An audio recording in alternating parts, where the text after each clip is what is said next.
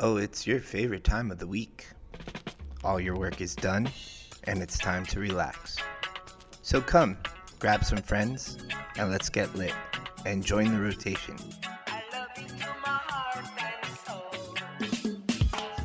You are now in the rotation with Suncoast NORML. We are your host, your Suncoast NORML Executive Board, and we say it's time to legalize it.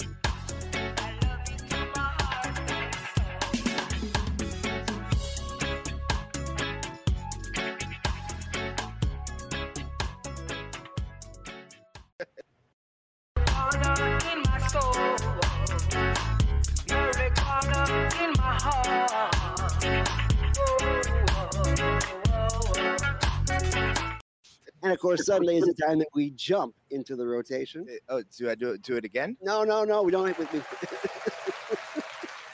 I got so many like buttons up here. I don't know what to press. Let's introduce ourselves and get, get right into the meat of the matter. My name is Gary Stein. I'm the Master of Public Health here, as well as the, uh, the political director of Suncoast NORML, the most active NORML chapter in the state of Florida. Woo! And I remember 9/11 when it was just when it was yesterday. Now, to my right, your left, unless you have a mirror thing which flips everything over there, is Carlos Armida, who refuses to to celebrate 9/11 unless he's certain it's not a religious holiday. I, I, I do not practice religion. Well, you practice it, you you, you kind of gave up on that. We're not going to get into that yet. I'm very uncomfortable right now. And and the two and, and in the, in the upper right hand corner, coming from above the beltway, where he hits them directly below the beltway, and not too far from where the rockets hit the Pentagon. I'm sorry, the planes hit the Pentagon. We have our executive director, Chris Cano. Gary, we will have no conspiracy theories on today's episode. All I'm not a look. conspiracy- I'm not a conspiracy theorist. I just know what they're doing. Well, b- b- before we do bring our, our special guest on today, I do want to take a moment and uh, just you know solemnly recognize the lives that were lost on 9/11. Um, we you know had several thousand Americans who lost their lives in terrorist attacks on our country in that day. And regardless of how you feel about the causes or what happened after the war, um, you, you know, in the preceding wars that happened, I will say this much: as a country, we did come together uh, for the first time in, in, in my life, uh, uh, greater than ever, more united than ever. And I would say that you know we should always remember the lives that were lost and continue um, to have them in our thoughts, in our minds, in our hearts uh, as we make these foreign policy decisions uh, that have ramifications uh, decades out that we you know may not realize that many of the things that led up to the 9/11 attacks were foreign policy decisions that were made in the 70s and 80s and even 90s uh, that eventually led to those. And so uh, when we look at electing the right leaders to make the right decisions, we need people in office that have the foresight to realize how their decisions can have ramifications and, and how the butterfly effect can take off years later. And so that's why I think it's important that we have a younger perspective uh, stepping up into the halls of government and be able to speak up uh, for those generations. And we actually have on our show today the first uh, candidate uh, from Generation Z, as they like to call it, uh, that has the possibility of making it into Congress, and that's Maxwell Frost. Welcome, Max. Oh, thanks for having me. Off. It's great to be here this morning. You realize the last time that we had a candidate this young for Congress was Adam Putnam. and and he, he's, he's he's kind of like the, the the dark darkness that kind of like hangs over our program for a number of reasons. But we'll we'll, we'll get into, into that later. But the fact is, you actually you knocked out some heavy hitters to get to the point where you are right now. I mean, you actually uh, knocked out uh, Alan Grayson, the the congressman with guts, and you uh, knocked out uh, Randolph Bracy, who was head of the minority in the Senate here in the state of Florida, as well as a, a, champion of a lot of cannabis bills that had gone through, although they never got past committee. But he did, did write quite a few of them. And now here you are. Uh, first off, I, I'm im- impressed the fact that you've been active uh, politically and everything else since since you were a little kid, which just goes to show you that sometimes ADHD can be used for good. I mean, you you have been all over the place. You, you've been working for ACLU, so you're a union guy like a lot of us are. Chris works for uh, SEIU. I'm AFSCME, and uh, Carlos, well, he he looks for the union label at least. But uh, we, we're all very much into the idea that you, have to be socialist as well as populist in a matter of uh, manner of speaking. And we'd like to know just basically where are you coming from and why you decided to, after all these years of activism, decide to take up a, a notch and then go to the halls of of the uh, the Beltway. Yeah, I mean, I got involved in this work like when I was 15 years old because of the Sandy Hook shooting. Uh, I went to like an arts high school and middle school. Um, it's kind of like High School Musical, not exactly, just a little bit, but I played jazz drums there. Uh, and so like before every jazz band concert, my best friends and I would like walk across the street to I think it was a Fridays or a macaroni grill and we would uh, just load up on a ton of junk food. And I just remember us sitting there. We looked up at the television screens. The whole restaurant went silent. There was people crying. I mean, it was very intense, and everyone was looking at the television screens and saw somebody walked into that elementary school in Newtown, Connecticut, and murdered t- 20 children and six teachers. And I kept like at the concert, I kept thinking about it while I was playing. So I actually went to DC for the memorial, and it was there that I met a guy named Matthew Soto. His sister Vicki was a teacher at Sandy Hook, and when she heard the gunshots, she actually hid her class in like the closet in the cabinets to save their lives. And just seeing a 16 year old with the demeanor of a 60 year old crying over his sister who was murdered for just going to school that morning it changed my life. And like I, you know, I ran to my hotel room and I said, I want to fight for a world where no one has to feel the way I saw my friend Matthew feel tonight. And uh, the thing that really got me is that it was preventable. And like fast forward 10 years, and what happened in Uvalde mirrors exactly to the gun, to the kid, to the problems, to everything, right? Um, what happened 10 years ago in Sandy Hook and just shows that nothing's been done. So I decided to run because I was asked by some organizers here locally to run for office, um, some folks that I had also been arrested with during the Black Lives Matter uprising, and um, and and now we're here. So we're we're pushing for the general election. And you also helped uh, organize March for Our Lives, which uh, with um, with, with, with, some of the other members of uh, the group over in Parkland. Yeah. That I, I, had a chance to meet a lot of you guys actually at the same on February the 14th, 2018. Uh, we were actually having a, a lobby day in uh, at, in Tallahassee at the time, and I was in Carlos Guillermo Smith's office when we heard tell of what was going on over in in Parkland. Oh, and oh, wow. like I said, everything just kind of like froze there. And I stayed an extra day till you guys came up to Tallahassee to go ahead and, and uh, and and, and to go with that big uh, rally that uh, really just struck the hearts and minds and saying things have got to change. We we say that every time something like this happens, but it doesn't happen until somebody actually puts their foot on the ground and everybody else puts their foot on the ground next to it, and those boots start moving forward. And exactly. we're, we're, glad that you you took the reins on that uh, and uh, and it got and moved together as a group, and how the, your movement is continuing to grow.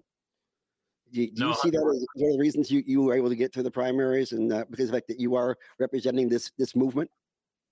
A hundred percent. You know, and I actually I, I don't consider myself a founder of March for Our Lives, but I was there since the I always say I was there since day two, because the the second day after I went to to Parkland at like 1 a.m. 2 a.m. Uh, just drove in the middle of the night to go meet with the students and figure out like how I could help and what was next. I literally hit up one of the people on Twitter on DM I was like, hey, I'm organizer. I also produce shows. Like, let me know how I can help. And they were like, okay, if you want to come down, we're having a meeting. And then I looked at the clock and it was like 10 p.m. So I just hopped in my car and drove to Parkland. It was like three hours and uh, walked into this house and on the living room here are all the you know kids from parkland and uh, had been involved for uh, like a year and a half i went on the tour with them uh, i was in tallahassee um, but I got hired full time as like my job uh, in 2019 or, or 2020, uh, 2019 to be the national organizing director, uh, which means that like I was just ensuring that we were um, resourcing and training our chapters across the country, which we have over 200 of just students who have said, eh, you know, kind of what MOX said, like we call BS, right? On all of this stuff, on the fact that we've been born into a world where the leading cause of death for children is guns in this world right now. We've been born into a world where we don't have health care as a human right. We've been born into a world where the climate crisis is not just coming, it's here, right? We see what's happening in Pakistan, a third of the country's underwater. And a lot of times, people get a little confused when I talk about these other issues. But the fact of the matter is that the re- one of the reasons why we're in this problem uh, and greed and a lot of other stuff has to do with the fact that we see these issues in silos and not connected. Every single one of these issues work with one another. When people have healthcare, a dignified wage, the ability to just live their lives without, you know, the fear of what's coming next, they're less likely to use a gun to solve their problem. So how do we end gun violence? Yes, the regulation of guns is important, but I would even argue another thing that's as if it even more important is raising the quality of life for everybody so no one feels the need to use a weapon to cause harm in the first place. Most crimes are crimes of condition. People have been pushed to the edge and want to use, you know, the crime or the gun or something to, to kind of get ahead and ensure that they're okay. And a lot of times the people who commit gun violence are victims of other crimes, um, uh, more systemic crimes. So either way, that's usually not the case with a lot of these mass shooters, but mass shootings are only 1% of gun violence this is a huge issue. So either way, that was a lot. But uh, yes, uh, the movement really prepared me to, to run for office, and I'm gonna always be with the movement. You know, I was I met with a group of organizers here about three days ago. We were talking about this thing about uh, what it means to co-govern. What is co-governance with the movement? Um, and we're figuring that out, right? But you know, I intend on still being close with the movement um, as I'm a member of Congress if I win this uh, uh, this general November. Uh, you, you you've been you've been an organizer. You, like I said, you work with, with ACLU and the other ones, and Chris specifically knows knows the importance of being a uh, community organizer in order to make things done. You have to have a group. It can't just be one person unless that one person you know is in tune with in sync with everybody else going on behind us. Now we just got out of an era where the greatest generation was in charge, and they were at a time where a lot of people felt that the government was always going to take care of them. And then we get we, we came into the 60s where everybody started to distrust the government. Where does Gen Z lie in, in between that in that spectrum? You know, I think there. I think it's a mix, just like every other generation. I think there's people who are really skeptical of government. I'm a, I'm also skeptical of government, right? Um, I haven't, you know, I have to reconcile the fact that I'm going into an institution that has caused a lot of harm to people, um, right? Uh, and I'm going to be a part of that. Um, but at the same time, I also believe government is can be such a force for good, um, and we've seen that throughout history. And so, you know, it's not the end all be all. And I'm very clear about this too, right? I'm not a savior. Um, we voting isn't the only thing we should do. We should do it, right? We should get good people in office. But what I always said as an organizer is voting gives us the opportunity to choose our terrain as organizers, to choose what the battlefield looks like when we're fighting for things like ensuring that we decriminalize and legalize cannabis and that we expunge records and that we ensure that the benefits of that are put in the communities uh, that were most affected by the war on drugs. When we're fighting to expand Medicare, uh, Medicare to you know include everyone, so everyone has health care and it's a human right. So um, these are battles that are going to take years to get to uh, or, or to, to, to win and have been going on for a lot of them generations. And voting lets us pick who we're talking with and who's making the decisions. I think that's a very important strategic leg up when we talk about the organizing sphere. So I, you know, something that I think really puts our generation in a, in a really interesting spot is that we see the value of everything. You know, a lot of times you'll speak with someone who's like, I hate voting, I only protest. And you speak with people who are like more on the electoral side and they'll be like, protest is a waste of time, go vote. And then you'll speak with people who do mutual aid work and they're feeding their community and they're like, all that shit sucks, right? Like this is just about, uh, you know, feeding our community but we have to see the value in all of it and how it all works together. Um, and we have to use every tool that we have to get to where we need to go. And we need to have a mutual respect for people who do other things um, and might not see, you know, eye to eye on the way to get to where we need to go. So. You know, my grandfather, when he got out of Purple Gang, he got heavily involved in the unions in Detroit. He used to always say that voting will get uh, will get you one vote, but organizing will get you will, will get you thousands. Yeah, yeah, hundred percent. I mean, to give up on government on a path towards where we want to be is to give up on one of our greatest solutions. Our our greatest solution, right, is through the government that exists to you know govern our country and make these huge decisions. And when we want big impact, we're gonna have to have you know it's gonna have to be big work. So it's it's everything all the time, right? It's like that movie, everything all at once or whatever. That's literally what we have to do to get to where we want to be. What happened? Good movie. It's a good movie. Everything. Yeah, yeah, yeah. yeah. one thing that never conflated so greatly with me is the fact that uh, here we have cannabis, which essentially is a nonviolent crime, and yet they've been constantly concentrating on on, on getting people arrested for, for drug use, for, for small drug possession, or for people who are just trying to medicate themselves to, to feel better, especially veterans. And yet, with guns, so oftentimes it's the opposite. That, you see very little government action to go ahead and prosecute those people who have actually killed people. I'm still I'm still wrapping my head around Rittenhouse. I still haven't quite figured that out yet. But we're always saying, well, it's not guns that kill people; it's people that kill people. I think you got it right when you say it's the causes that make people want to use the guns that is the issue. Exactly. I mean, and when people say that guns don't kill people, people kill people. I'm always like, yeah, yeah, for sure. yeah. I, I, agree, right? I mean, uh, you know, it's just sometimes these these little quips are like used to like silence people, but a lot of times I'm like, yeah, you're right. It's the same thing with, and I don't know where y'all stand on the canceling student debt, but when I'm talking to people about canceling student debt who say it's not fair, I go, you're right, it's not fair. It's hell, it's not fair at all that people have had to put themselves in debt to seek higher education for generations and we're just getting to the solution that's not fair for anyone before us i agree doesn't mean we don't do anything about it now maxwell uh, i got i got 300k in debt for two bachelors and a master's from usf so cancel all of it all of yeah, it yeah. let it go okay uh, Get, get, I, I, got a question here for Maxwell. I just wanted to, you know, you talked about uh, other factors that affect uh, people uh, when it comes to gun violence. You know, one of the things you said is about improving the quality of life, and and the I would say the biggest uh, battle right now in the American, you know, psyche isn't that you know cannabis is bad. You know, we've had 38 states that have uh, uh, created some type of medical system and such. You know, we got some holdouts still, but the next uh, frontier is really around people being able to keep their jobs and utilize cannabis. So, you know, employment protections uh, for medical patients, even for in adult use states, you know, off duty use of cannabis uh, should not be something that disqualifies you uh, from your job or from a position. I mean, I understand when the Biden administration came out, if you have a top secret clearance, maybe you shouldn't be going to talk to a drug dealer. But you know that's why we have dispensaries and legal places you should be able to go. And so I just wanted to get you know, your thoughts on: Do you support employment protections for cannabis users? I do, I do. I mean, I remember I've held a lot of jobs when I was in high school. Like I worked at SeaWorld and Starbucks, and like I just did a lot of little jobs.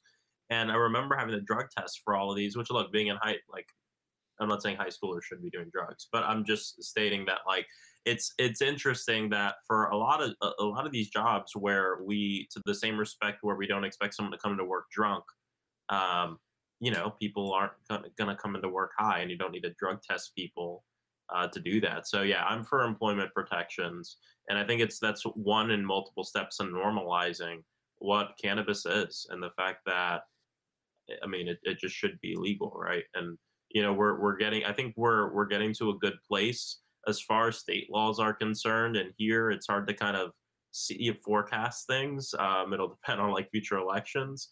Um, but I'm hopeful at the national level that hopefully something can happen um, over the next decade.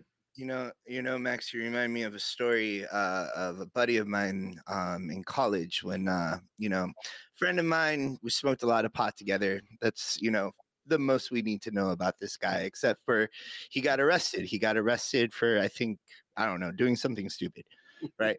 uh, part of the part of the issue with him being arrested was that he was subject to drug tests. So what ended up happening uh, was he quit smoking pot and he ended up becoming an addict with other drugs because these other drugs get out of your system much faster than cannabis does. So it's almost like the systems like I, I mean in this particular anecdotal case i'll give you that but i mean in this in this case the system's pushing my buddy to to do harder drugs that drugs that get out of the system two yeah. three days instead of a month like cannabis um I yeah, like I I I hear you talking about this like holistic, like, you know, all these issues kind of run in together. And like, I just feel that like we legalize cannabis, we'll have a better quality of life, you know? Um, you know, we won't have so much that we have to like, you know, count on the healthcare system for so much and whatnot. Um, yeah, can you talk about how cannabis can affect all these issues that that you're kind of going on? Yeah. Yeah, I mean, you know, I think there's just so many unintended consequences in American government, right? That mm-hmm. uh, things are passed that just com- can completely destroy people's lives.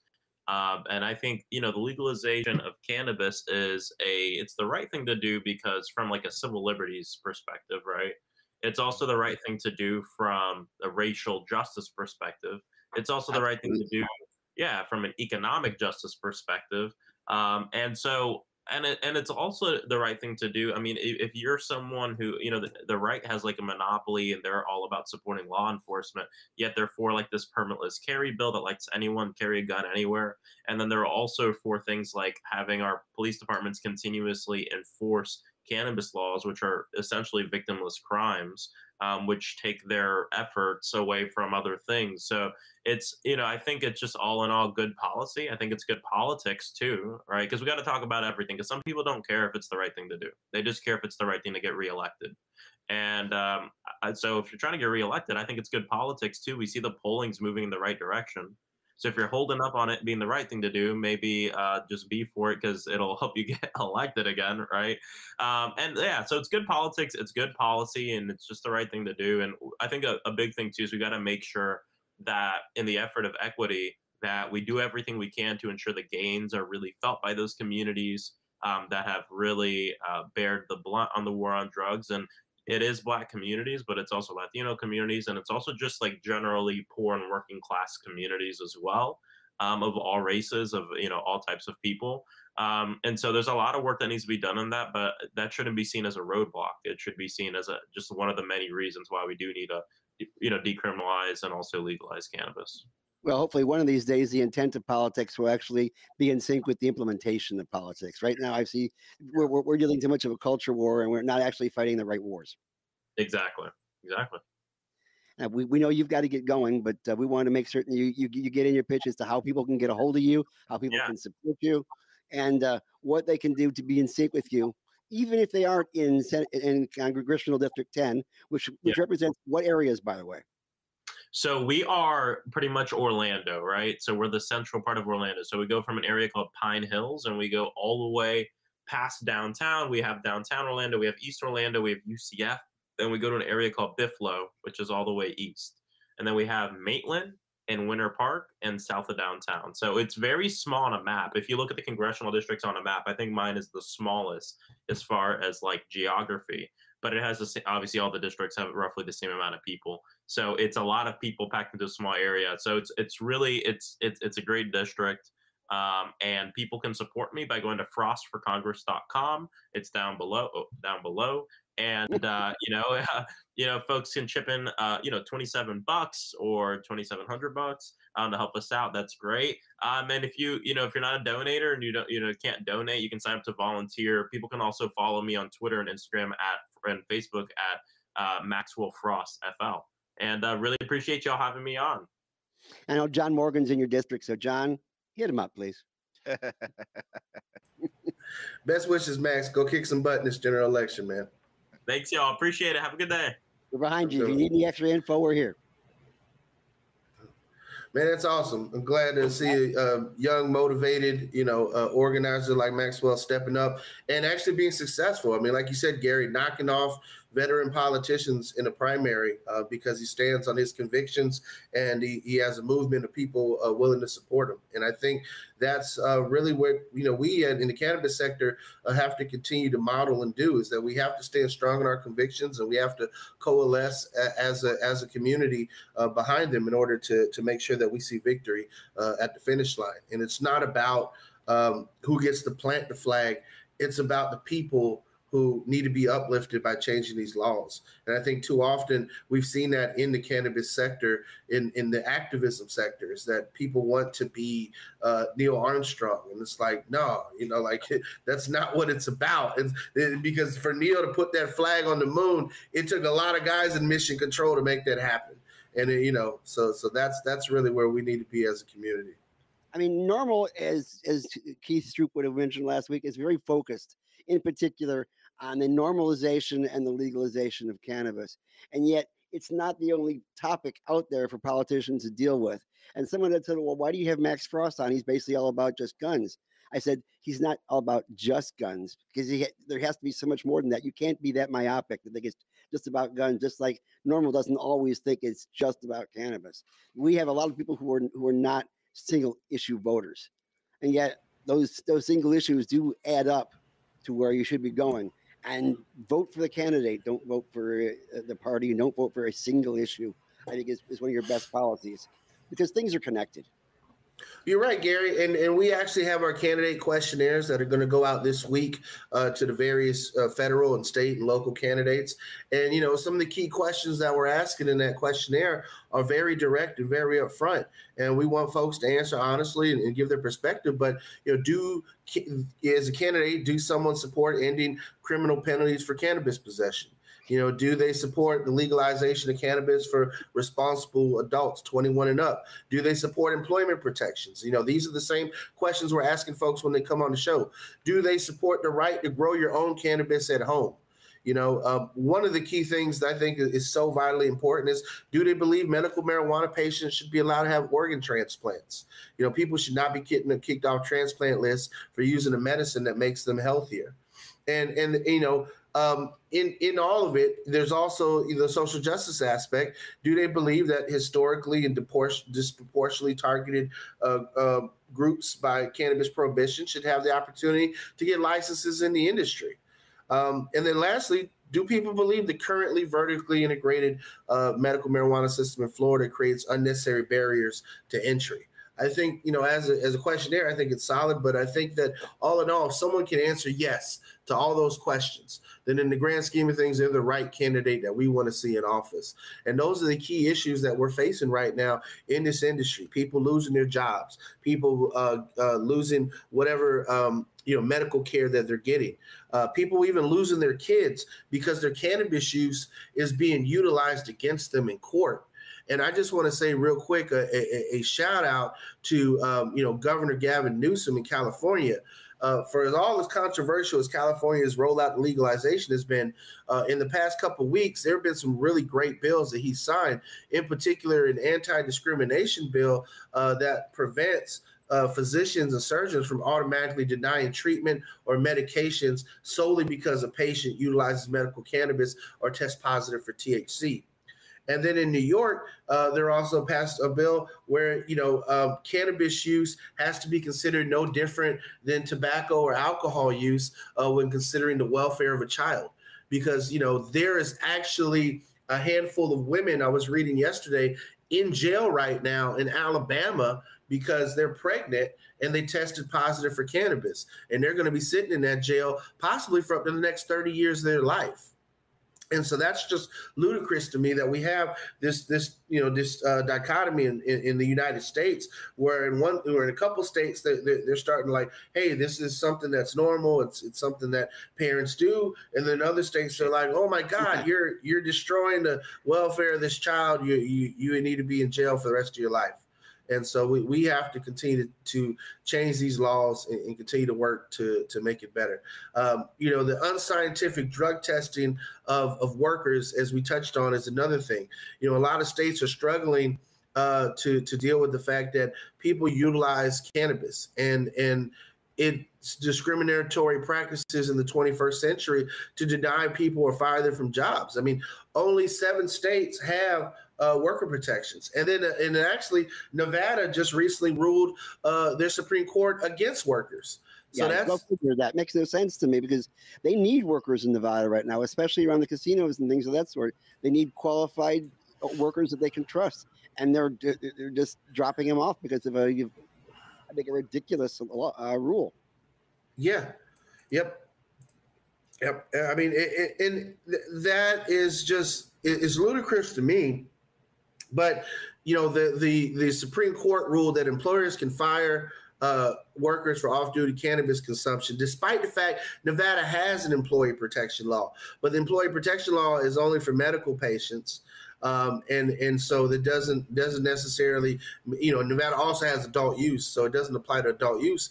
So that that just shows you know you really we really have a lot of work to do uh, at NORML and we have a lot of work to do in the florida legislature as well as congress uh, to continue to change these laws. And that's why we need you um, to become a member. You know it, you know and, and, my production engineer's got his head down but that would be a great time to flash that link for suncoast NORML and and let folks know that they can get involved uh, become a member. Yeah, It- you know, join the cannabis movement, become a member.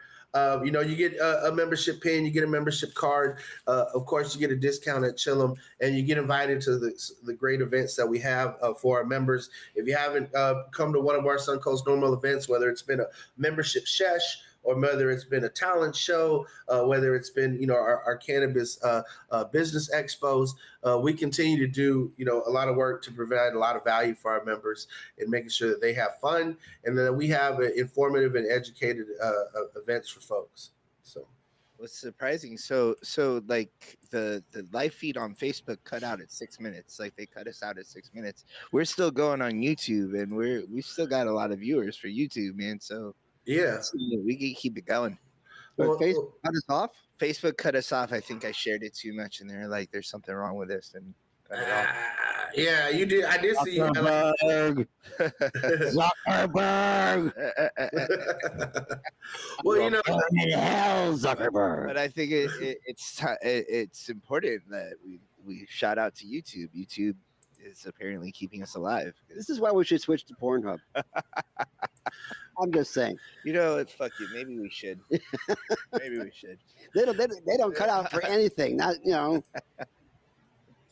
Oh man. Well, you know, uh, when it comes to the news, we, we talked a little bit about what's what's going on, but also, uh, you know, the the interesting things that are coming out. Uh, in the Journal PLOS One, it said that cannabis legalization uh, negatively impacts stock market returns for pharmaceutical companies. Shocker. So, you know, California Polytechnic State University was actually looking at whether or not statewide legalization laws influence pharmaceutical firms' stock market returns. And the fact is that uh, returns decrease in response to both medical and recreational legalization for both generic and brand drug makers. Uh, investors anticipate a single legalization event to reduce drug maker annual sales by $3 billion on average. What am I doing? Am I missing something? Was that a I, I need to see a study eventually that, that talks about how, how much Excedrin migraine works for migraines as opposed to uh, cannabis nasal sprays work for my work, work for migraines. I bet you you will see a major situation there where you can tell that the over the counter product does not do the job compared to nature's own that was originally there to keep our brains straight. Well, also uh, a recent Gallup poll that just came out uh, last week showed that marijuana use has outpaced cigarette use for the first time in America, uh, with 11% of respondents saying they smoke cigarettes and 16% saying they smoke marijuana. Uh, you know, in, in versus you know. Uh, in 1969 polls would show only 4% of Americans had even tried marijuana, uh, where, you know, this year's 2022 poll said 48% have tried marijuana. So It also said that nine out of ten doctors prefer Chesterfield because it's toasted. well, also, you know, uh, new studies have also come out. There's no association uh, between being a teen and adult smoker and being less likely to be motivated in life. You know, um, we see it just just there. Look, Carlos is an amazing business owner. Uh, I've never seen anybody who, you know, Carlos, you've expanded Chillum. You've made an amazing brand. You've been voted best dispensary in the Bay multiple times. Uh, you've also created a space you do, to do this podcast uh, to help us do events. So if it came to being a stoner and not being motivated, I don't know what the fuck they're talking about. Carlos is one of the most motivated businessmen that I know out there. And, and. Like, I, so like right now, my license is suspended, and it's like just because I'm dumb and forgot to pay my insurance. And like people are like, "Oh, you're you're a fucking pothead." I'm like, I I'm technically responsible for the the well being of two companies. like like some shit's gonna fall through the cracks, so my license is gonna get suspended a few times. And and now Carlos is not the kind of person that's going to make kids use cannabis. Face it. Is that the is that the face of Joe Camel? I swear to God. I think it's. I don't think so. weed. Well, you know, uh, uh, some of the interesting things when it comes to kids utilizing cannabis, right? Development of their brain. Well, yeah. you know, you know, there's always been a, and, that, and there's always the issue of brain development, right? We're like the human brain doesn't develop till it's 24 years old. So we should, you know, they're always like, you shouldn't put anything in your body until you're old enough responsible. I mean, that's why they've raised the tobacco age in multiple states to 21. But you can still go to war at 18 and get shot. That's why in some states they have a military exception. You know, uh, for you know, if you show your military ID, you can get your pack of cigarettes at 18 or 19. Um, you know, all in all, what we're seeing is that you know, uh, recent studies show CBD oil helps autism patients. So you know, why aren't kids being allowed to use cannabis more? And then we're showing that cannabis vaporization actually shows efficacy uh, for Tourette's syndrome. So, you know, in thinking about what is it that that that we're our outcomes that we're looking for?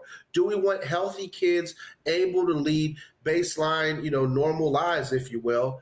Or are we going to continue to, to create a society in which there are sick people who don't have access to a medicine that can let them lead productive lives? Now, and can I just mention the fact that Kennedy and Obama smoked can- cannabis? Kennedy because of his Crohn's disease and a number of other things he was dealing with, and, and Obama because it was his recreational thing for when he was growing up in college. Compare that to George W. Bush, who did cocaine. And, and, and take a look at the, le- legislative results alone and that, that I think that should be a tribute right there to as far as brain development is concerned. Well, Gary, as a social scientist, I gotta say that's a Spurs connection because I'm pretty sure GW smoked some pot this day. Was not solely just a cokehead. And same with Clinton. Um, you know, and, and that just goes to show you you can be president of the United States and smoke weed. I mean, Kennedy did it regularly. I don't know if Obama did it regularly while I was in office, but you know, the, the fact is, is that uh, you know, you can be a productive member of society. You can utilize cannabis. You can go to work, right, and, and having smoked a joint the night before to relax, and it's not going to affect your performance the next day. Uh, I think that we, you know, one big portion of our society that if they had access to cannabis, things would change dramatically, and that's in the the police interactions. I mean, if you had cops you know, who at the end of the day knew they could go home and relax and fire up a blunt without consequence, not lose their jobs, I'm pretty sure they wouldn't be the same guys that, that you see beating people's ass randomly on, on YouTube and Instagram every freaking day. And don't forget also, I think I think fake news ha- has a lot to do with a lot of the way things have happened in regards to cannabis, and not just the stuff that, that led up to the 1937 law, but back in the Middle East, where they where the people were conflating the word hashish with assassin because they had heard that cannabis actually makes you violent, and so it was a belief that there was a group of people who were basically getting uh, uh, training assassins by, by putting hashish in them constantly to make them more violent and less empathetic assassins. And that was just not the case. But no, exactly it would be the opposite. It's like you want them to get high so they would move slowly and more paranoid so they can creep up on their mark. Here's the thing about your theory, Cano, is that there were a lot of cops that have confiscated my weed so that they can go smoke it at home. Yeah. So and they were kind of nice. Like they didn't arrest me or nothing. They didn't beat me up. So I think if, if there has a little bit there, yeah. I think if they're they're like, hey man, you want to smoke a joint instead of doing this stop? That'd be pretty cool. yeah, there's been a lot of chain of custody issues in regards to uh, raids by California cops. For some odd reason, a lot of stuff doesn't quite make it to uh, to the to the basement to get put away as evidence. Oh no, we've, we've seen it in multiple dispensaries that have been raided in California. You see the the the the uh, internal security videos, and you see the cops like stuffing edibles in their jackets and in their pockets. I to you, I remember vividly all those sitting pockets. on a corner in Miami, like like scared that I'm about to be arrested, and the cop like pulls out marijuana from my fucking glove box, shows it to his friend, and says oh shit, this is really good stuff. And his friend's like, you know what? You want to just take it and let him go? and it's like, yeah, let's fucking take it and smoke it later. I swear to you, this is obviously before police cameras. This is why you should never. That's have, hilarious. You should never have Trulieve in your car. You'll get arrested every time. oh, that's funny, Gary. Now, that that joke definitely hit the mark. Uh, no, I, I, Carlos, it's funny you say that. I saw an Instagram video. Some dude got pulled over in Cali. Uh, the cop was like, "Just show me what you got. We make sure it's not obscene about. We do things differently here." And the cop looks at it. He says, "Here's what I'm gonna do for you today. I'm going to throw this out and I'm not going to write you a ticket, you know, because you need better shit. Go to the whatever this message. What are you doing driving through our state with this bullshit? So, so you know, all in all, yeah, I think cannabis use, um, the more widespread and more accepted it becomes, um, and you know, as a protected uh, medicine is the most important thing. Like it is a state sanctioned medicine.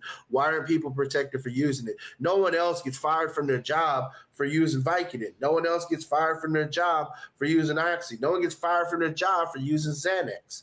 You know, unless you pop an Oxy and a Xanax and a Vicodin, and then you decide to go operate a crane and you fuck around and, and, and break something, right? Like that's that, and, and even still you should not operate heavy machinery and utilize cannabis. Like that's the disclaimer we have to say. But the truth is, a lot of people drive better high. You know, yeah. I mean, you know, you, you, don't you don't have the the all the distractions. You're focused on the road, right? You know, Tommy Chong says, you know, you're waiting for the stop sign to turn green sometimes. No, here here at Chillum, I think it's actually very important that some of my employees work better high. So what I do is I pay for their medical marijuana card.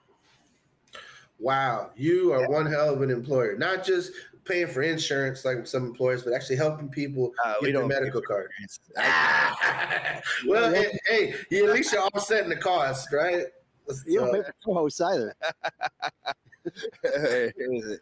not that, not that we couldn't. You know, we do have what is called a, pat- a Patreon account. I think we should make make a point because we're saying that we're, we're, we got a new board here that has uh, sound effects and things of that sort, and that came out. Of, and that, what the f- are you talking about, Gary? what would you call it? A vuvu zaza, whatever. It was, yeah, they, they, they,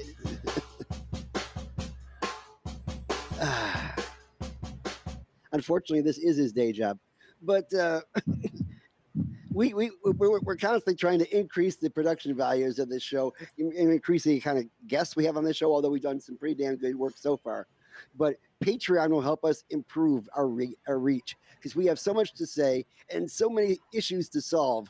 And if you, can help by being a, a Patreon, by going on to Suncoast NORML's Patreon account, go ahead and donate.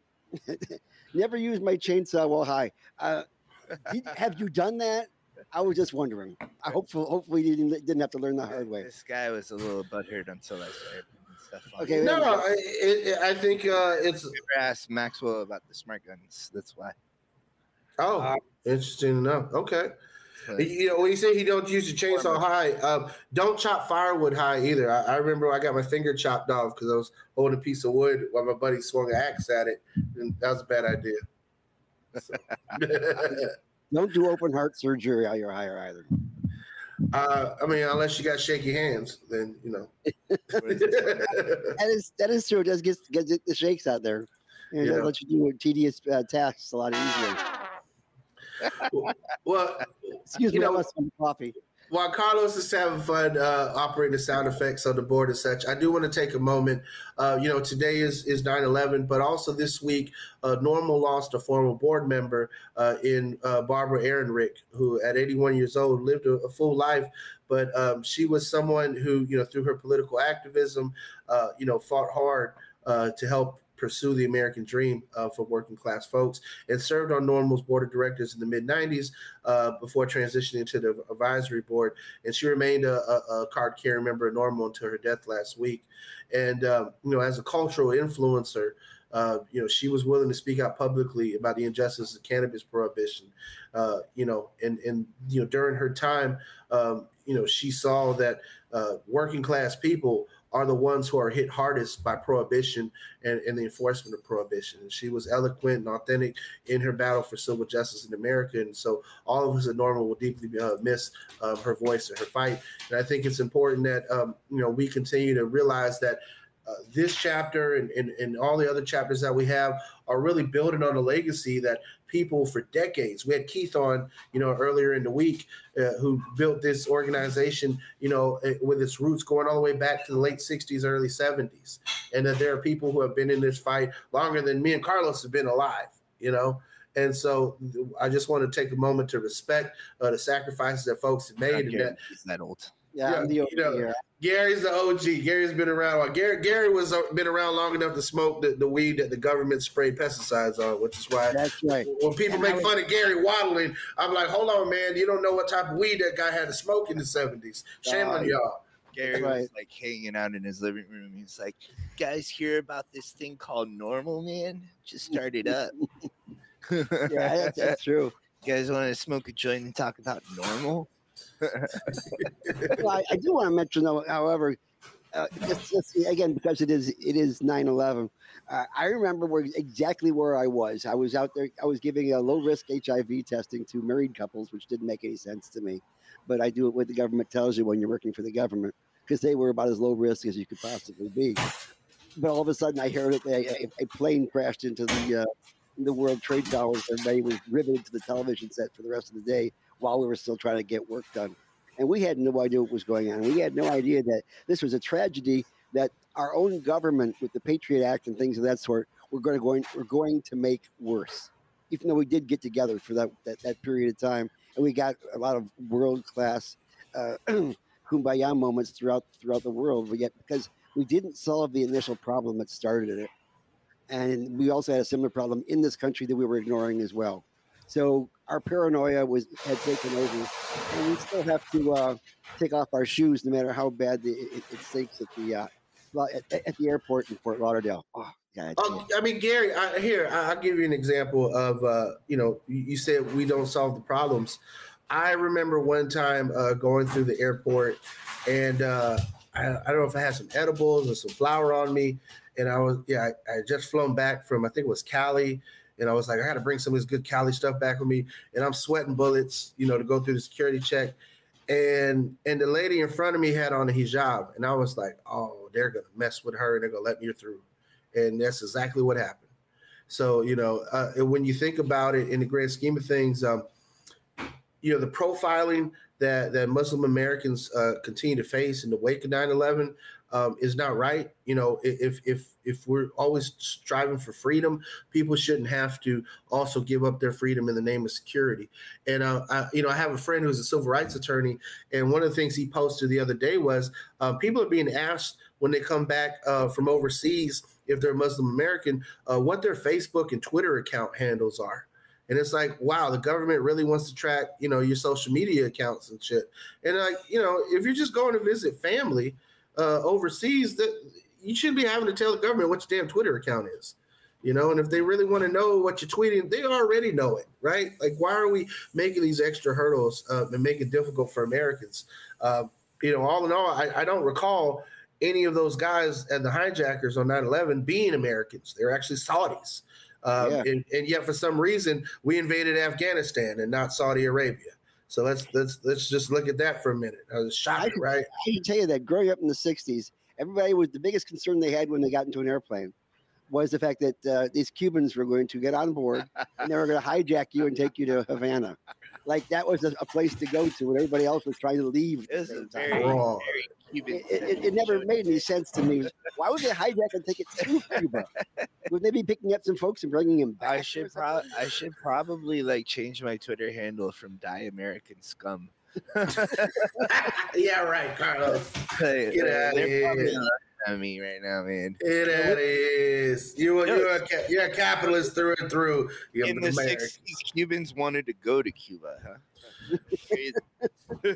Oh, they all, Right. they all, this is what's wrong with Miami, and they heard me.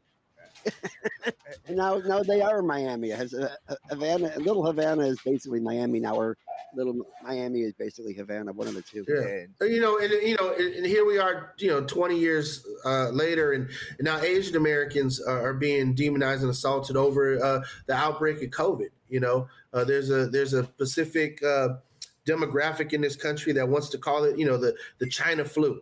You know, we've seen former President Donald Trump try to characterize it as that, and, and blame blame COVID on a you know on a on a, a biological weapons lab in Wuhan, China.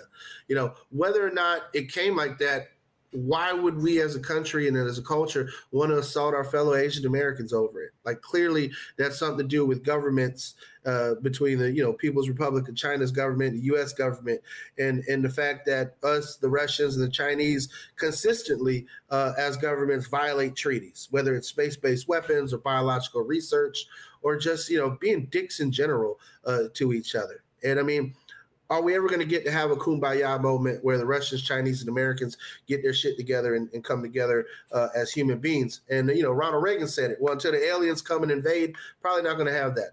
You know, we're still going to continue to to bicker over petty shit like you know dollar exchange rates and and and trading partners with Taiwan and such. Did they not see where uh, uh, the, the, day the world stood still? The the aliens Earth stood still. That was uh, right?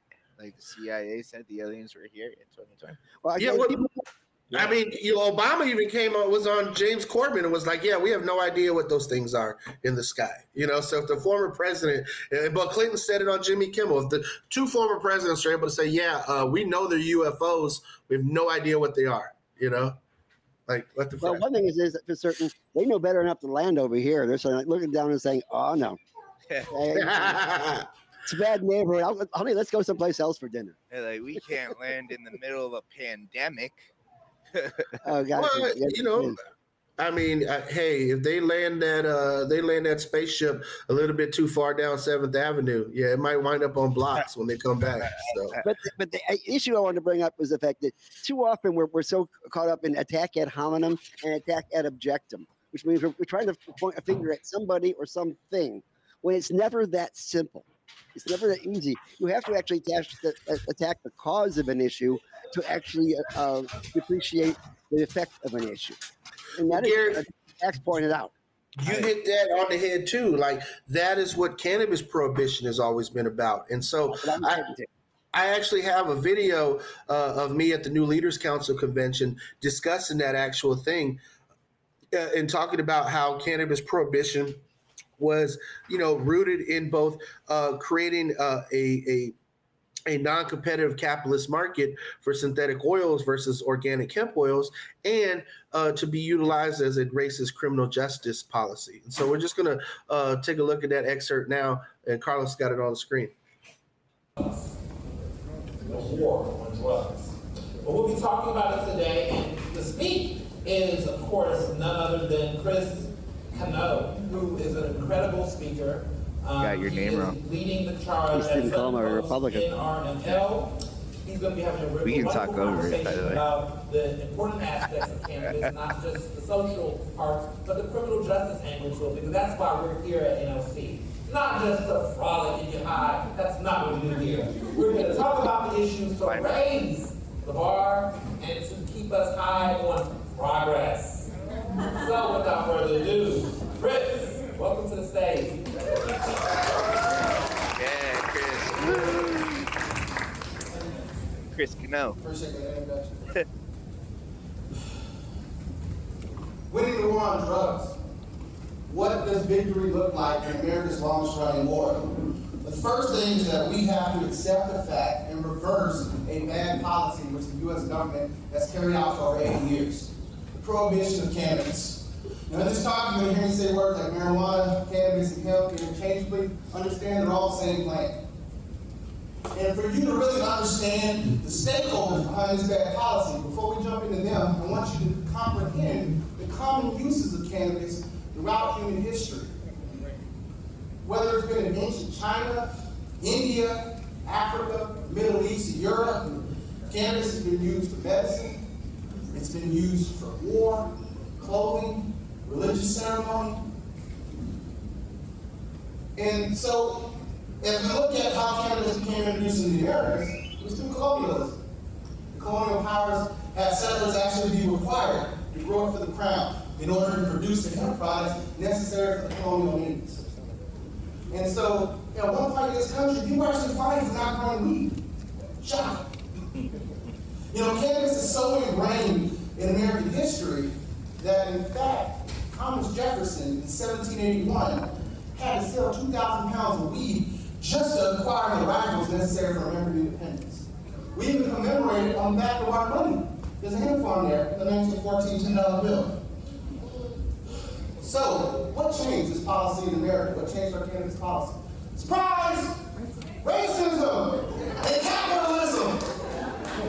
DuPont and other financial elites in the early 1900s looking to produce synthetic plastics and paint, which were, uh, which were threatened by organic hemp oils, pushed it through Congress through the Marijuana Tax Act. And they waged a public relations war on minorities, which the Michigan administration doubled down on when the Marijuana Tax Act was deemed unconstitutional in the summer of 69. So today, both political parties are utilized by these powers that be. And the primary denier of civil rights and dehumanization of people in America has been through the war on drugs and mostly through the prohibition of cannabis. And if you look at the skyrocketing numbers, the land of the free and the home of the brave has more prisoners than China, Iran, Russia, North Korea.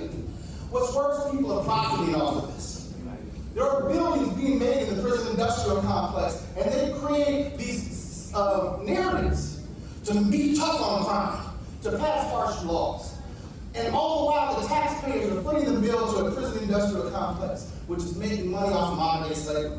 And many of your 401ks, your retirement plans are invested in this. The economics are clear though. We can save 8 billion in law enforcement costs if we were to legalize cannabis and regulate it like tobacco, alcohol, and other substances in this country. Now, it's not just the prison industrial complex Americans and taxpayers. Immigrants are now on this.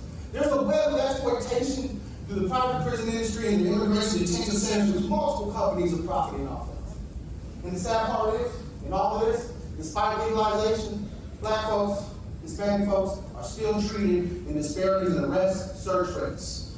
Things have got to change, people. And we need you in this audience to step up and make that change. So for me, why did I file? My father was diagnosed with a terminal form of dementia. And when I learned that the U.S. government had a patent to use cannabis to treat strokes and dementia, I was set on fire. Because I knew I could not, it would not give up on my father. And what I didn't know was the tools that this system had to use against me. One night with this medicine going home, I was arrested, thrown into drug rehab, forced to face serious prison time, fleeced for tens of thousands of dollars. This is how the new Jim Crow works. And I felt hopeless.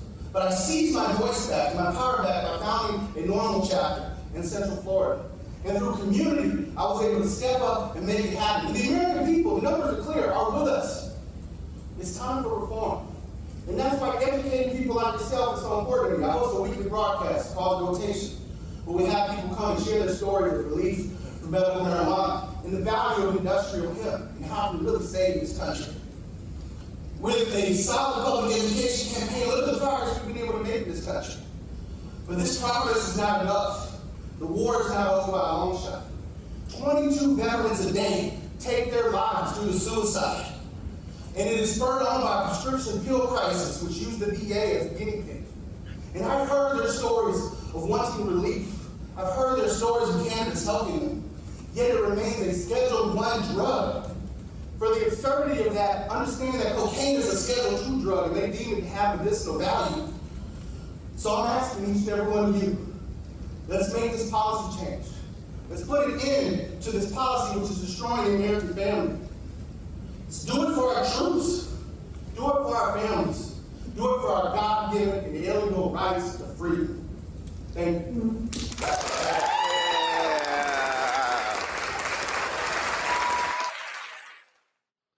You like the applause went on. Yeah, yeah, appreciate that. Appreciate the encore. There's alternate applause. That was uh, that was in July at the New Leaders uh, uh, Convention uh, Council convention uh, in Philadelphia. For those that know, the New Leaders Council is a progressive uh, training workshop, essentially, uh, to help you know the next generation prepare themselves politically. Um, and it, you know, the the, uh, the institute teaches you a lot of great skills, whether it's um, media relations, uh, public relations, fundraising. You know. Um, uh, just in general, uh, how to prepare yourself uh, to get into the political realm. And I just thought that, um, you know, it was important for us uh, in a room full of these, you know, future uh, policymakers. Some are actually elected officials that are part of NLC now. Um, to hear the importance of, of ending prohibition and, and why it's so important as a policy uh, that that they take it up, and, and that's why you know I felt compelled uh, to give that speech. Well, I liked it. You're such a I- good very speaker. well, well done, well done. Yeah. You know so much about history of cannabis. Yeah, it's it's it's it's, ingrained in our mind. And isn't it great to live, you know, to work over here in Ybor City, you know, where it's just only a couple blocks away from the La- Licata home, which which had such an impact as far as the fake news is concerned. It's Ybor so City had a vital role in making cannabis illegal, and yet here in Chillum, you're playing a vital role for it to move forward as opposed to backwards. How about that? It's so cool. I love Ybor City so much. Yeah, I mean we're, we're at ground zero, uh, like you say all the time, Gary, uh, when it comes to cannabis prohibition uh, there in Ybor City, and so you know if we're ever going to make the change, we need to we need to start uh, right there where it all started and, and all began. Um, you know, Anslinger jumped on that Licata case uh, and to help produce their the you know reefer madness propaganda coming out of that. I mean, you, for crying out loud, you got a, a schizophrenic, uh, you know, psycho off his meds and then all of a sudden, uh, you know, you find a, a nickel bag in his sock drawer, and you're like, "Oh, this guy was smoking reefer and murdered his parents with an axe," and you know that's a long stretch. So Yeah, but the, the police chief actually wrote in his report that he did not believe that cannabis had anything to do with the actual murder itself. And that file was stolen from the, the Ybor City Police uh, by Harry Anslinger's uh, Commission of Nar- Narcotics. Well, you know, it's the same thing like uh, when, um, you know, uh, Governor Shafer was empowered by Nixon uh, to, you know, have this commission uh, to find out all the bad things about cannabis. And the Shafer Commission came back with the exact opposite. Like, hey, actually, if we legalize it, we'll have a lot of societal benefits. You know, most of the people utilizing it are, are people of color and working class people. Um, and I think you know that that also probably spurred down the double down on everything. Is that uh, you know Nixon read that and was like, okay, well, you know these are the groups that we're going to target. In a in a you know it it's in the modern era. What does that mean? Well, it means people get pulled over um, by the police just for being brown or black. Uh, you know, people get pulled over on their bicycles uh, because you know they're not wearing a helmet or or they don't have lights on the front and back in the city of Tampa.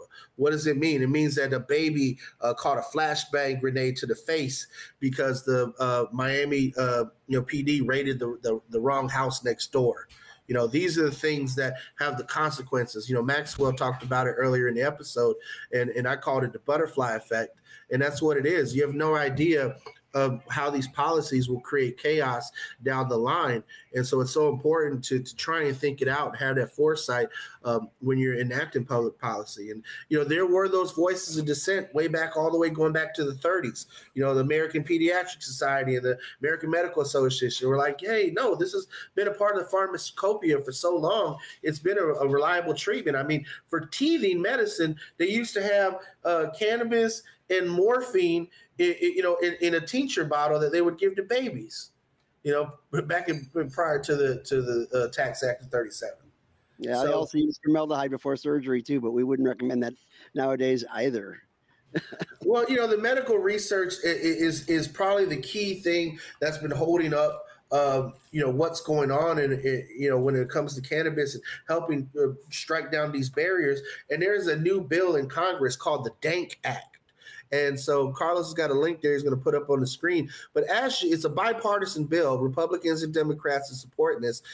Ask your U.S. reps to support the Dank Act. Um, and this is all about making sure that we have uh, legitimate research uh, being done on cannabis and, and understanding that cannabis has been shown to help with autism. It's been shown to help with Tourette syndrome. It's been shown to help with epilepsy. It's been shown to help alleviate symptoms of strokes and Parkinson's and even HIV. I mean, this is a wonder plant that can do so many things for so many different people. And, you know, as we said before, we talked about on this episode, uh, it affects the bottom line of the pharmaceutical companies. So when you see these big pharma companies, and, you know, maybe here in the US it might not be as prevalent because they own both parties, but in England, shocker, one of the top prohibitionists in in their parliament husband is is head of uh, GW Pharmaceuticals uh, pilot program for utilizing cannabis. So understanding that the pharmaceutical companies do understand the value of the plant, they just want to be able to patent something in a pill that they can push out for hundreds of dollars, rather than allowing people for a, a reliable and safe alternative to grow in their backyards. And that's what we're facing now. That's why we're going to see uh, when it comes to home grow, a lot of dollars thrown against it uh, from the establishment. You know, people do not want uh, that when I say establishment, I mean established lobbyists, you know, Associated Industries of Florida, Florida Chamber of Commerce, these groups that have been around for hundreds of years that are meant to protect business interests, but they're really they're just protecting the interests of their dues paying members that they have. They're not protecting business in general. Because look at the politics of the situation right here, because I like everything that's in the Dank Act. What I don't like is the name, and the name was there to market a, a divisive audience. The word dank does not bring people together. It it's one of those things where yeah. You, know, you said Governor DeSantis doesn't support uh, legalization because of those dank smells, right? What did, what did he say? It. So it's a, it's a negative word to the prohibitionists, and it's a positive word to those who are not. And so, therefore, it does divide the audience into the haves and the have-nots, so to speak. And therefore, I, I, that's why I say it's a Frank Luntz word, as far as as far as that's concerned it's, it's made to, to twist the vote. Well, you know, uh, when we get these uh, these Senate bills that are passed or House bills, and they, they try to get House Bill 420 or Senate Bill 420, you know, they know what they're doing, right? This reminds me of defund the police. Like, people like people get so wrapped up in that name when it's actually like they're kind of like supporting it in a way. Like they a lot of a lot of people that go against defund the police, right? Uh, mm-hmm. agree that cops should have less uh, responsibility and the and, and more pay, and yet they don't think that defund the police means that, but it actually does. Like, yeah, I mean, in a lot of ways, you're right, Carlos. Defund the police has gotten a, a, you know, it's really in the modern era. Whoever can jump on the soundbite first and whoever can twist yeah. it first wins, and that's the sad part because when people talk about defunding the police, what a lot of ways what they what they want to say, at least the, the people are, are, are pro that movement, is that you don't have to call the cops to every situation. You know, if there's someone in a mental health crisis, rather than calling three guys to the house and one of them pulls out a gun and blasts this person, you can send a social worker to the house to talk them down and make sure that they get uh, their medicine filled and make sure that someone takes them to the pharmacy or to the doctor for a follow up or take them into the ER for a Baker Act. Police and I saw it in my time working. You know, when I got out of the Air Force, my one of my first jobs was working at St. Joe's Hospital in the psych ward. And and so I saw the police would bring people into the emergency room because they were not capable of dealing with mental health crisis. They would dump them on on us, sometimes violently. Like some folks were having violent episodes from coming down from crystal meth I mean, my, uh, one guy they brought in, uh, they tasered him, beat his ass. This guy looked tore up from the floor up. I mean, literally had to pick him up off the floor and, and, and put him on a stretcher. And and just seeing that that experience and understanding um, that so often people who take a you know six week course at a police academy at a community college uh, are not prepared for every single human instance you know, uh, or for that matter, becoming a teacher. I, I we, we have a governor right now who's saying we need to have retired uh, military and retired uh, policemen, first responders, fill those teaching roles we ha- currently have right now. And these people are not qualified to be teachers, as, as qualified as they are in their own jobs. They're not qualified to be teachers because it takes not only knowledge but a temperament on how to handle that kind of situation. Well said, Gary. And even then, um, now the National Guard has had to be mobilized to fill um, the slots of Florida prisons because we're short on prison guards. And I mean, that's a whole nother thing. There is, you know, uh, if you're if you're someone who's been trained to kill anything that moves because it could be a threat, and you have rules of engagement you need to follow and such. Uh, that may not be the best condition for you to transition from that environment to teaching teenagers or to guarding dangerous prisoners. Those are not necessarily, but our governor thinks that's okay. And and uh, you know, our governor, people have said it time and time again, uh, he reeks of of fascist ideals, of big government overreaching and and being able to do what it wants because it has the power. And that is not what American democracy is, is founded upon. That's not uh, pro freedom principles. But yet, for some reason, he can harp on the, uh, just a couple other things, like say the word freedom, wear an American flag, wear a MAGA hat, and for some reason, people think that DeSantis is pro freedom. I would say that Ron DeSantis's administration himself have failed us for the past four years because we still don't have employment protections for medical marijuana patients. We don't have an end to medical discrimination. We don't have an end to discrimination in the child welfare system for cannabis users as parents. Ron DeSantis administration has put out caps on the amount allotted amount of medicine that sick cancer patients can get access to. As far as I'm concerned, Ron DeSantis is a failure as a governor, and he's a piece of shit as a human being for not allowing sick people to get the life-saving medicine they need in the amounts they need. Now we have been accused by some of my favorite trolls who come on my uh, my various uh, Facebook feeds of being partisan because of it, that we're, we're constantly featuring uh, Democratic candidates. Well, we do have a lot of Democratic candidates on. That does not mean that, that all of them have been Democrat. We've had a couple of Republicans on. The thing Yeah. is, I do the booking, and I ask Republicans all the time to come on, They're scared. and they don't. I can guarantee you, if I put in a, a request to have Ron DeSantis come on, because we've had all the other gubernatorial candidates on, he will not come to uh, to Ybor either re- in realistically or virtually. He will not show up. We can't Well- get practically any of the Republicans to come on. The gentleman that uh, Max is running uh, against, uh, what is his name? Uh, Calvin Wimbish, who, by the way, beat Peter Weed. So sorry, Republicans. Weed did not win in the Republican Party, but he only got uh, 13%, and Calvin Wimbish got about 45. You're right, Gary. Weed is not winning in the Republican Party, and uh, I get it. I had to throw that in there. but, we will continue to try to get more Republicans on our show if they're willing to come on. I mean, we have no problem whatsoever of them coming on. If they don't come on, then we look partisan. You make, you're making us look bad, guys. Wilton Simpson, the door is open, and we will not push you in if you get closer to the door. Well, we might. Uh, you know like we're we're sitting here trying to defend ourselves against these people but like the truth is it's like we just talked about it like these are the people that won't like vote for something like the dank act because it's called the dank act not what it's about or they won't vote for something like defunding the police even though they de- they they really support something like that but they just won't do it because they they because of the name. So like i mean it's it's, it's at some point i think like you know like it- it's hard for an activist to say this but like uh arguing with ignorance is like administering medicine to the dead. You know what i mean? Like they they're just being ignorant. Like why why whatever. We'll have whoever we want on our show. How's that I, I want you to put a soundbite of Michael Jackson saying, "No, that's ignorant," and you should. Be able to, we, we'll, we'll cue that up in future future episodes. Uh, It's like you know what? Cry about it. Cry about it. Or- Get- have your own podcast and put whoever you want on the show. There maybe you go. Republicans will go on your show. Maybe that will happen. know? I doubt it, but it won't. or that guy I was mean, running- you know, I, I've, I've watched the Joe Rogan experience for many years. You know, I've seen how he developed his podcast and to what it's become. And he he invites a lot of right wingers on the show, and he and, and they, they they never want to smoke a blunt with him. You don't see Ben Shapiro taking a hit. You know. So what do you want from us? This is a this is a show. It's called the rotation for crying out loud, you know.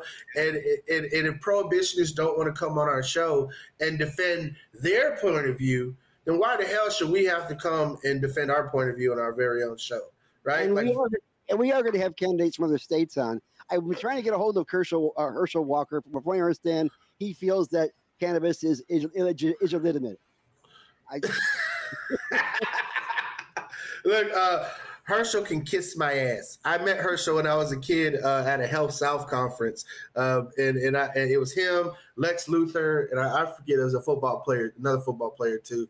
But uh, you know, Herschel, to sit up there, especially with all the traumatic brain damage he has, and and to not support cannabis. I mean, shame on you, Herschel. yeah, a lot of football players do support cannabis. I don't think Herschel Walker is going to be one of them, and I don't think the gentleman who's running against Max Frost is going to either. So that that that's where we stand as far as that race is concerned. Those two races are concerned, but we have so much more we have to get into. But we only have give ourselves an hour a day. Otherwise, you people are going to start nodding off because you've already been baked for at least an hour now. Yeah. So uh, I- think we need to go ahead and, and let the guys know how to get how to become a member of Suncoast NORML and what they get out of it. Go ahead and give it give it a good commercial, Chris. Well, you know, being a member of Suncoast NORML, you become part of the movement. Uh, none of the money that we collect for membership dues uh, goes to pay, you know, anybody here at the chapter. I don't take a check. Carlos don't take a check. Gary does not take a check. As Carlos said, Gary is the best unpaid cannabis activist in the movement. But if you go to suncoastnorml.org slash membership, uh, you can become a member. You can go in there to chill them to pick up your membership packet. We have the membership cards and uh, your membership pin available for you. In addition, you get a 25% discount at one of the best CBD hemp dispensaries and glass galleries, uh, you know, in the Bay Area. So all in all, great great value uh, for our our members. And Carlos, we appreciate you uh, creating a home for Suncoast NORML there at Chilling. Thank you, thank you. Don't forget about the mushrooms. We got mushrooms now. Yes, that's right. You you got for for uh uh uh, uh my what was it? My my con how you say it? My canopy. I, I don't know what's the word. What, what's the My, mycology. My, mycology? That's the word. Y So- C O L O G Y. we Mycology. got mycology spores. We got grow kits. We It's got, for those fungus among us. We got. We do have uh, uh, magic mushrooms like amanitas and nootropics like lion's mane. Not but but not, not Terrence Kenzii though. You don't have that one. I don't. I don't know what that is. What's What's happening? It's one of the species there, like golden teacher or like uh, Well, Terrence You mean McKenna- you mean Terrence McKenna? Terrence McKenna. Yeah, no, no, no. McKennaii is the name of the mushroom. They named after him. Oh, okay, okay, okay, okay. Well, you know, I'll say this much. Um, you know, mushrooms are also a, a cutting edge um, uh, form of treatment that they're using in certain states. Uh, we've seen certain states decriminalize it and such, and and they've shown to have a lot of great effects, especially in, in treating our veterans uh, who have you know experienced PTSD to have certain triggers that have gone through very traumatic experiences. Uh, you know, people who have, who you know, not just vets, but people who have been subject of assault and and and and, and battery and, and other forms of, uh, of of you know personal violations. And and those are uh, events that oftentimes people will have serious psychological trauma and barriers around. And they've shown in in, in you know some of these pilot programs and test studies that uh, you know the mushrooms has helped them and and help people deal with that. And I think that that's uh, you know an important thing for people to get closure, for people to uh, be able to uh, face their fears and face uh, their trauma and be able to move forward as productive people. And so you know, granted, it's not it's not uh, you know this for hobby and purposes only. You know, it's not it's not for growing magic mushrooms and such. But I think Carlos, you're doing a great thing by just creating that awareness that hey, there's something else out there, and as the laws change, uh, you know, you'll be in the right position to uh, to help people get access to what they need. So kudos. Yeah, to I mean, you. I I I grew my first mushrooms from a coupon from High Times magazine, and uh, we- we, I, I got everything we needed. I just had to put stuff in a jar, and trust me, growing this stuff is actually a hell of a lot easier than growing cannabis, and it's it really is. It, it's not brain surgery, but it has the same effect All right. On eventually. Bye bye. Mm-hmm. Oh yeah. This has been the rotation, and you have been a part of it. You can be a bigger part of it by joining Suncoast NORML. Suncoast NORML is a organization that can help you make the change that we all need. Go to the Suncoast NORML website and become a member, because that is how you become part of the change. You can find the Rotation podcast on both SoundCloud and iTunes, but you can always join us in the rotation at suncoastnorml.org. At that very website, you can join the cannabis movement by becoming a member of Suncoast NORML, gain access to cannabis events, cannabis info, NORML's legal network, and even a free membership to National, all by joining Suncoast NORML. That website again is suncoastnorml.org. You can also find us on social media at Suncoast NORML. Uh, find us on both Facebook, Twitter, Instagram, and YouTube. And thank you, Gary, and good night. Good night.